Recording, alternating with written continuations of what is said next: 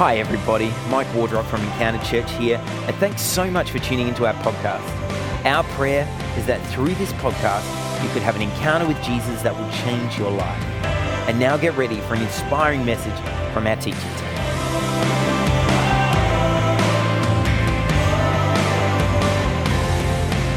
No. All right. So, so good to be here with you all today. My name is Taylor. Um, for those of you who don't know me, um, I've been part of Encounter for a little while, and um, I'm so excited to bring the word for you today on a topic that I'm really passionate about. Um, it's actually something that, yeah, God's been kind of stirring in my heart over the last few years um, just to yeah ask the question what does it mean to be a culturally engaged leader so i'm really excited to to share that with with you guys today um, so, thought to begin.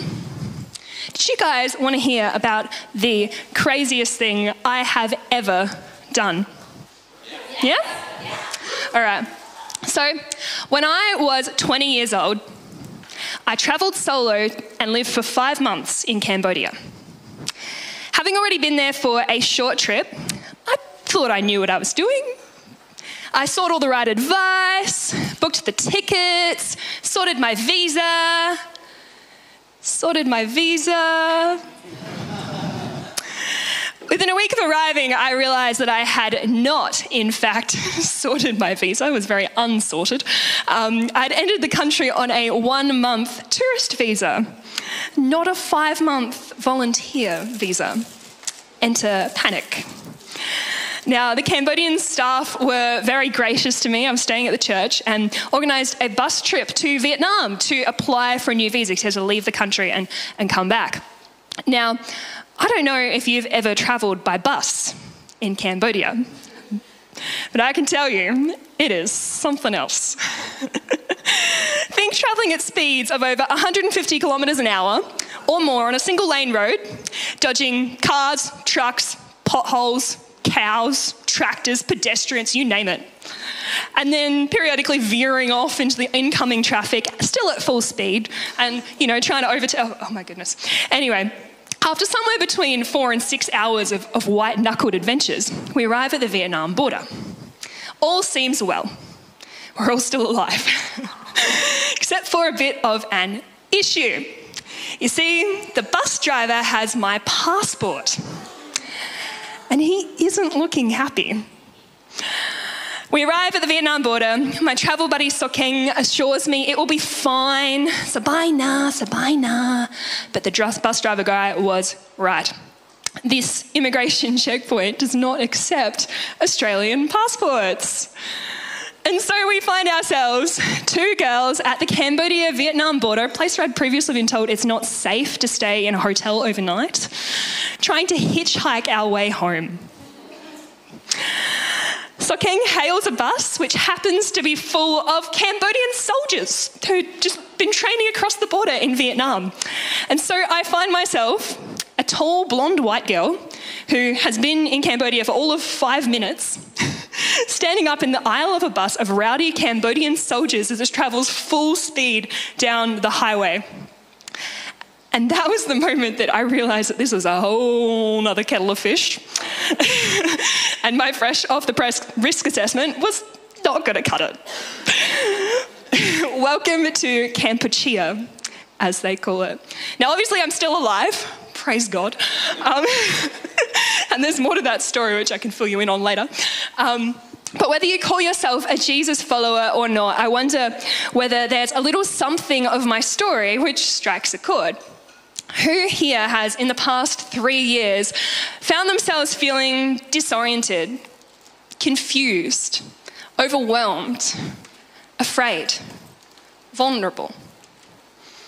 Up the creek without a paddle as the world plunges from the familiar into the foreign and the currents of culture shift and change at an alarming rate. Welcome to 2023. The great 20th century missiologist Lesslie Newbigin, after nearly 40 years ministering as a missionary in India, far gutsier than me, returned to England, where he was from in the 70s, and made some observations. Having been away for a while, he identified a shift in Western culture towards what he called a post Christian culture. Now, to explain this simply, let me use a diagram courtesy of Matt Gray. So, just shout out to all my table buddies out there.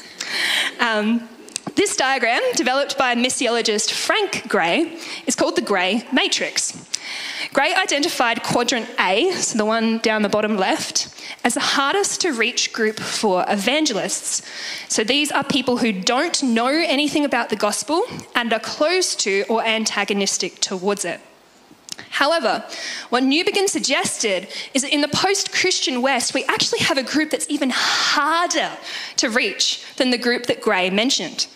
The post Christian West knows or thinks they know, and that's the key part, what the gospel is, and what they think it is, they've already dismissed. So they would belong to quadrant D up the top. Newbigin would go on to describe contemporary Western culture as the most resistant culture to the gospel in history. So I wonder whether this is maybe naming for us, and I hope it is, some of the anxiety that we feel when it comes to sharing our faith. You know, as Christians, as Jesus followers today, we don't know whether we're going to get mocked, cancelled, fired, or arrested. You know, worst case scenario um, for, for talking about Jesus in, in our workplaces, in our communities, on social media. Um, there's something to be said for tact and offending people for the right reasons and not the wrong ones, but even still, like, this is a tough moment to live in as followers of Jesus. So, how in the world are we meant to deal with this? Try harder? Struggle longer? Work harder, longer hours? Or should we simply give up? Evangelism is too hard. The world has gone crazy. No one wants the gospel anymore. The days of revival are gone. No. Not if the resurrected Jesus I know has anything to do with it. So, the people of God throughout history have faced some crazy times, but the unchanging word of God remains. So, shall we dig into the word together? I'm reading from John chapter 15. Feel free to open your Bibles and join along.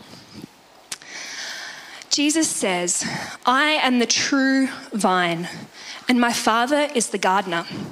He cuts off every branch in me that bears no fruit. While every branch that does bear fruit, he prunes so that it will be even more fruitful. You are already clean because of the word I have spoken to you. Remain in me as I also remain in you.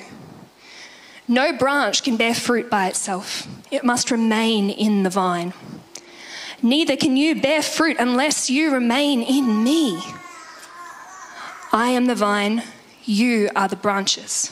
If you remain in me and I in you, you will bear much fruit.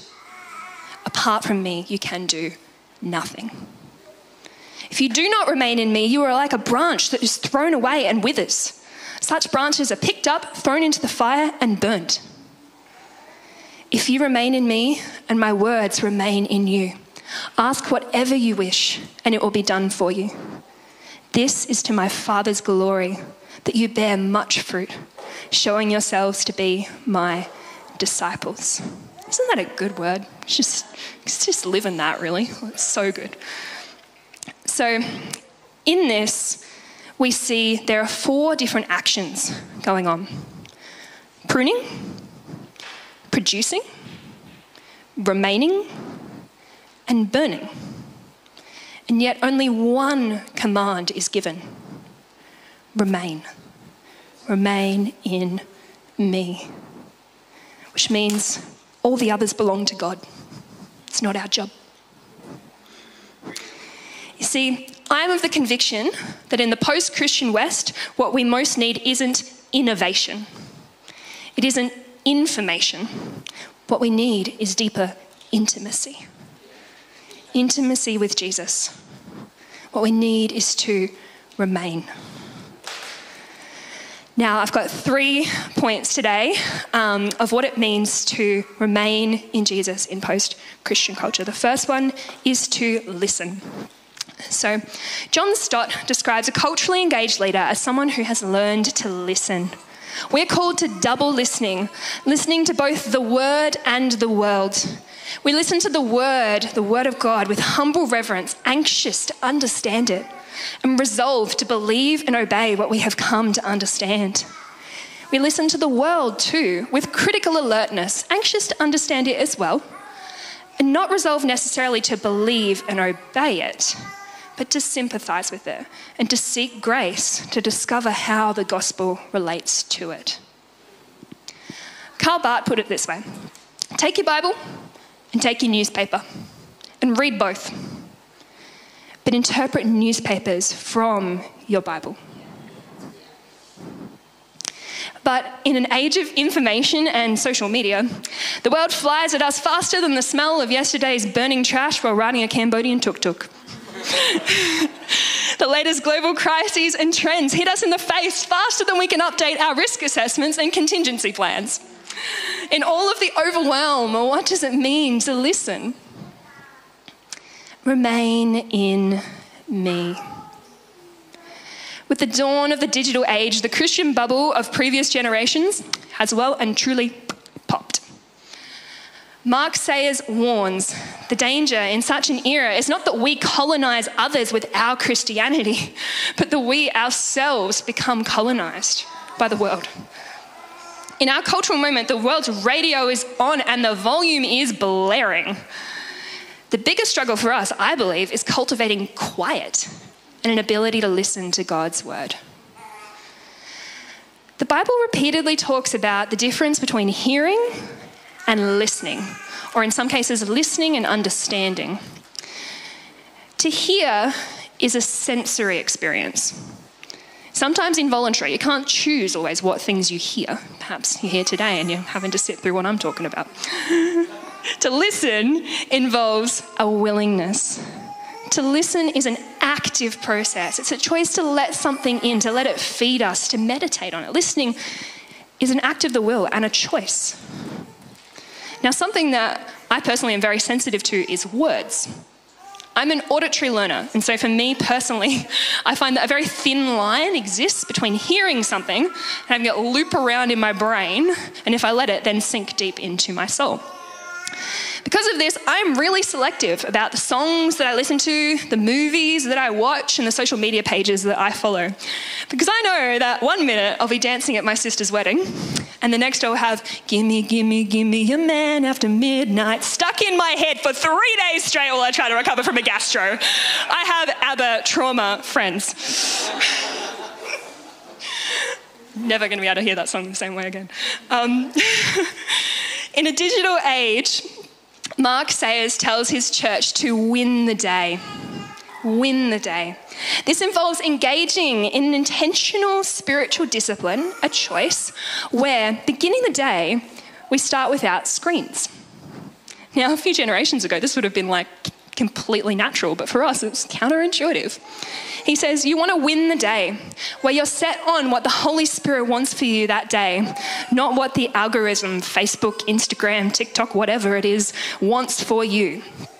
Though it may seem small, this act of resistance has cumulative effects over time. By resisting the post Christian colonization that's blaring at us, we position ourselves to listen cultivating quiet and making room for Jesus to speak. So, friends, win the day. Second part of remaining love. Now, is anyone here really into gardening? can, can you tell me what makes a plant grow? Brent? Water? Sunshine? Sunshine? Soil? Yep whole lot of things. So, growth takes nurture. It's a natural process, but it takes time, it takes attention, it takes being fed. In the same way, we grow in the vine, not through straining. The plant doesn't like, oh, I really want to grow another leaf today. Oh. I've never seen my plants do that. I probably don't look after them well enough, but In the same way, we grow not through straining, but only through remaining. As we cultivate deeper intimacy with Jesus, we become more familiar with his voice. We gain the ability to tune into his voice above all of the noise and begin to see the world more like he does.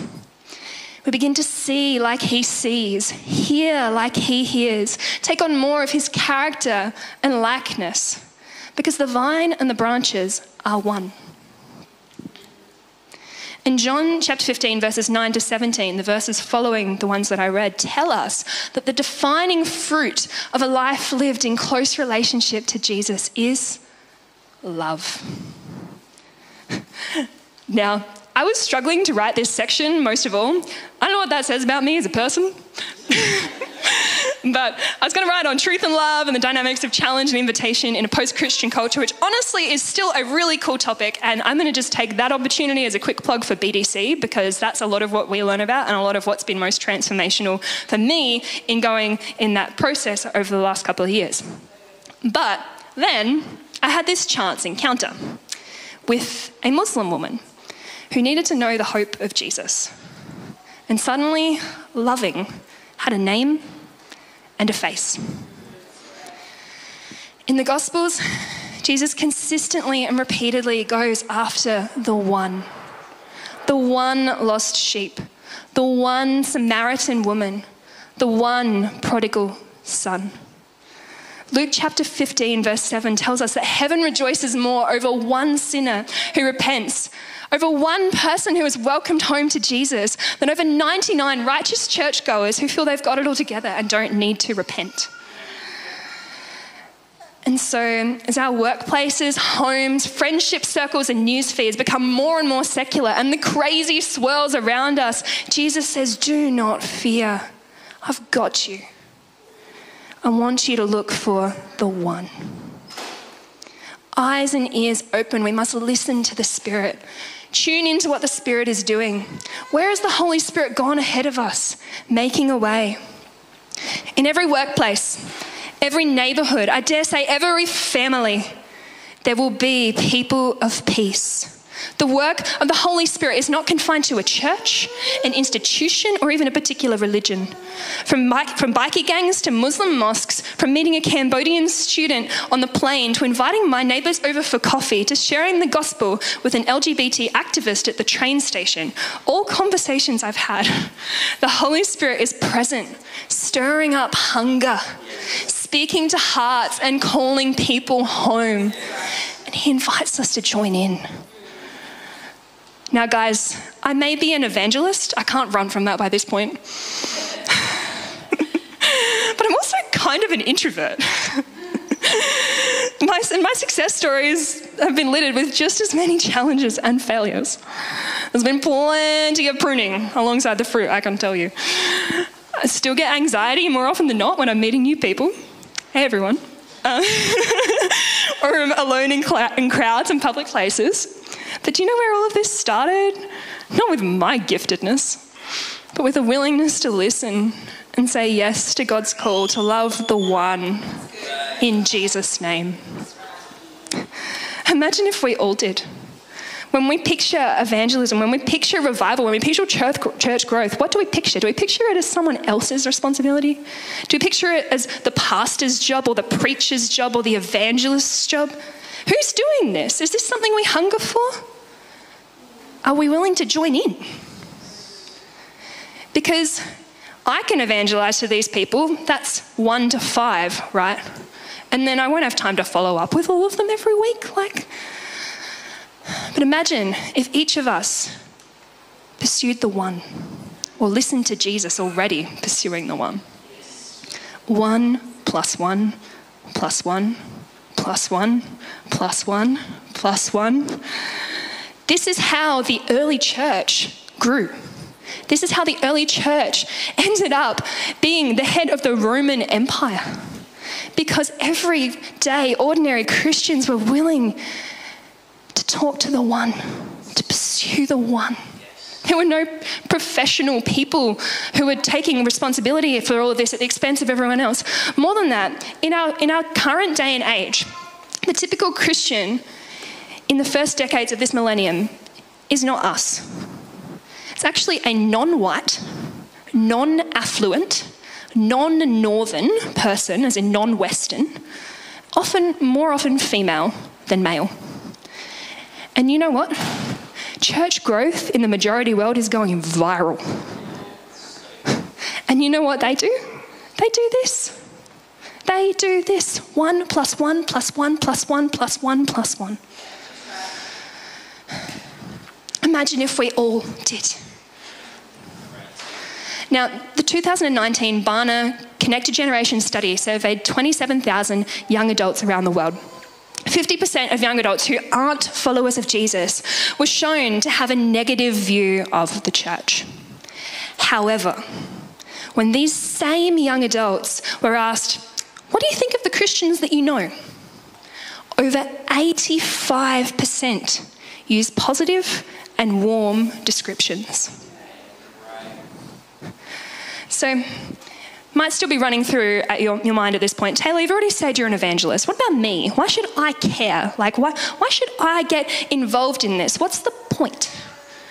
All right, Melinda Dwight, the head of Alpha, she has been part of promoting this research. Past research has indicated that 49% of Australians have never had a spiritual conversation.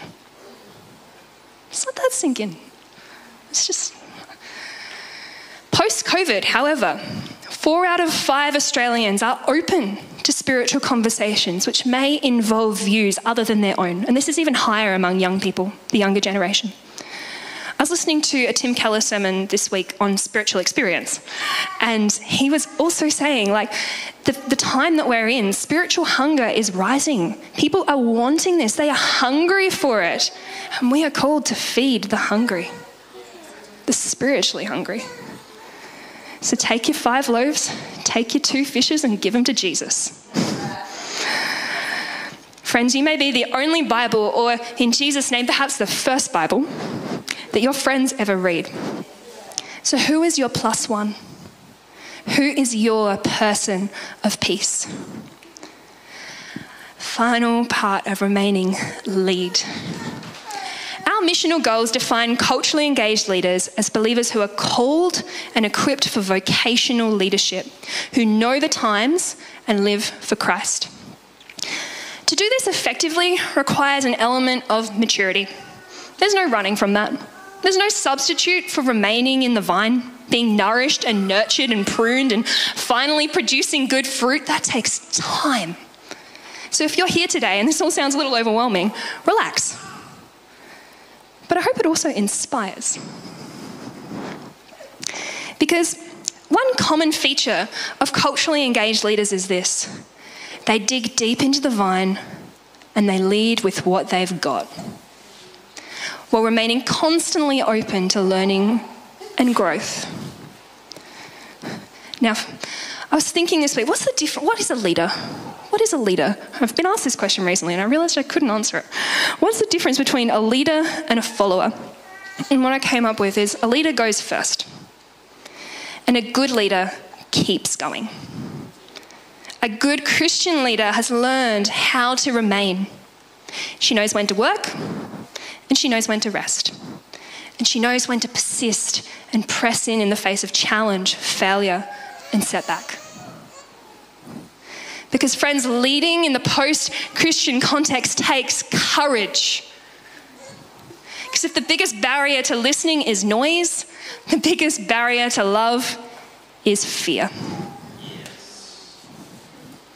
So, if your heart is beating and your pulse is racing as I talk about evangelism, if there's a little voice in your head saying, That's good for you, Taylor, but God can never use me. If there's an attempt to theologically justify why you were not called to share your faith going on in your mind right now, that's fear. That's fear. Welcome to the club.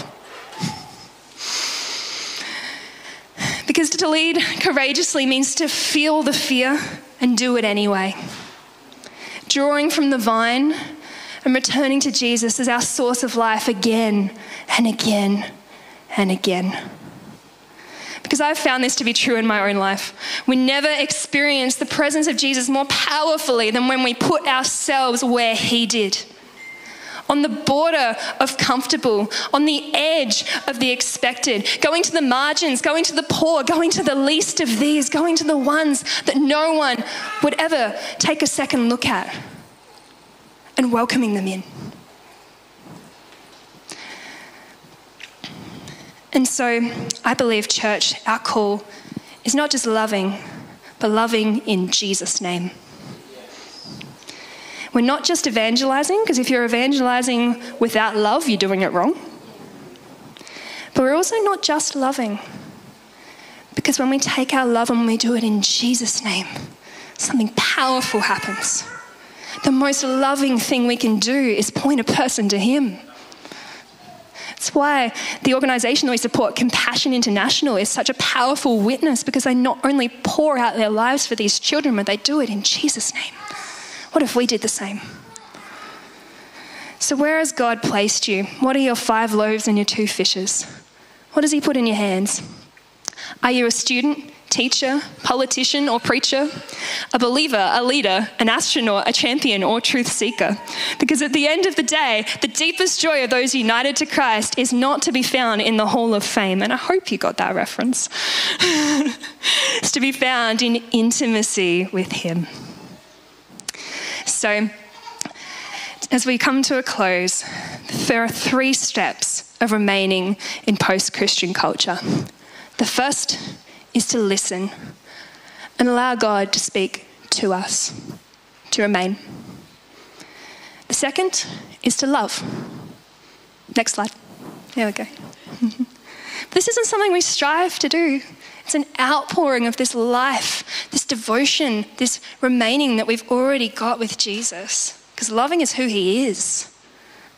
And then the third step is to lead when my love and your love is poured out in front of the world for all to see, God is glorified.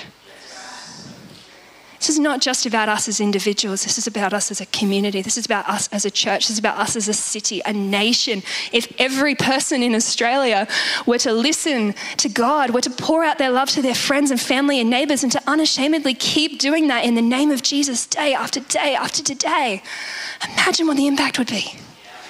Imagine what the impact would be. It says, This is to my Father's glory, not ours. It's for Him, that you bear much fruit, showing yourselves to be my disciples. So, to close, let me tell a few stories of people who brought glory or bring glory to God in the way they choose to listen, love, and lead. People who did what they could with what they had in their hands. Most aren't evangelists, but all let their light shine. There are activists, theologians, teachers, high school students, and tilers. Like a piggy bank, these heroes kept putting their one little coin in the bank day after day after day. Daily, they chose to listen to God, love others, and courageously lead wherever God has placed them. Dietrich Bonhoeffer Bonhoeffer chose to listen to the needs of his time. Born in Germany in 1906, he lived through both world wars. Bonhoeffer was a key leader in the German confessing church who stood in a, firm in allegiance to Christ as the national church sold its soul, confessing allegiance to and endorsing the Nazi party. Bonhoeffer fled to New York, but after two weeks of safety, he returned. Overcome with love for his people, he wrote, I have I will have no right to participate in the reconstruction of Christian life in Germany after the war if I do not share the trials of this time with my people. Vincent Lingiari, a true Australian hero. Lingiari listened to the cries of his people and chose to lead leading 200 Gurindji people in peaceful protest on a walk off from the Wave Hill cattle station in the Northern Territory. His love for his people led him to persist in an eight year long campaign, which finally led to the moment captured by this photo. Prime Minister Gough Whitlam pouring red dirt into Lingiari's hands in 1975, representing the return of stolen Gurindji land rights. If you've never heard this story and only know the From Little Things Big Things Grow song from the Industry Superfunds ad, I can't do it properly with a microphone, you need to listen to it, especially as we approach January 26th. This is part of our Australian history. However, Lingiari did not lead in his own strength. Lesser known still is the role his Christian faith played in giving him the courage to listen, love, and lead. Closer to home, Lisa Hunter. I'm going to majorly embarrass her. Yeah, give her a cheer. but I had the privilege of working with Lisa for nearly two years at Endeavour College, where she and I both taught. Over this time, I witnessed Lisa's willingness to wear her faith on her sleeve day in, day out, to listen, love, and quietly encourage students and staff in the way of Jesus. More than that, she does her job well, leads with integrity, and lets her life speak. A true homegrown example of a culturally engaged leader who would not have let me said this if I told her I was going to. He listens, loves, and leads. At the same school, I also witnessed the faith and courage of the student ministry team, a small group of Christian students, but seriously unmatched in their courage and passion. The willingness of these students to get up and lead chapels, engage in worship, and wear their faith on their sleeve, even when it was met with indifference or even outright mockery from their peers, was a true inspiration to me. They taught me how to listen, love, and lead. Finally, my grandfather a tough as nails German with a rough and ready past. He came to faith later in life. His reputation became his testimony. A tiler by trade, he could be found sitting on an upturned bucket of grout, listening to God and reading his Bible in his lunch break. Always willing to help somebody out, I remember getting stuck on countless occasions as he talked to neighbour, friend, and stranger in what, in hindsight, was most probably an evangelistic conversation. And I know without a shadow of a doubt that he prayed for his granddaughter every day of her life. Now, friends, as we hear these stories, I hope that we can catch a glimpse of ourselves in them. I hope we can catch a glimpse of ourselves as students, teachers, tilers, workers, wherever, nurses, like wherever God has placed you. I hope you can see that He's not beyond using you or using me. But at the end of the day, also, we can't do any of this. We can't do any of this. I am the vine, you are the branches. If you remain in me and I in you, you will bear much fruit. But apart from me, you can do nothing. And so, friends, as we sit here today, as we hear these words, I pray that the Holy Spirit is beginning to speak into your hearts a willingness, a hunger, a desire to let God write his story in and through your lives. He is longing to do that work. He is longing to use you. You are not beyond his reach. Every person here is here for a reason. And God is longing to And so, the place where we need to begin, I believe the place where God is leading us today is on our knees with a simple prayer Holy Spirit, come and use me. Use me. Use me.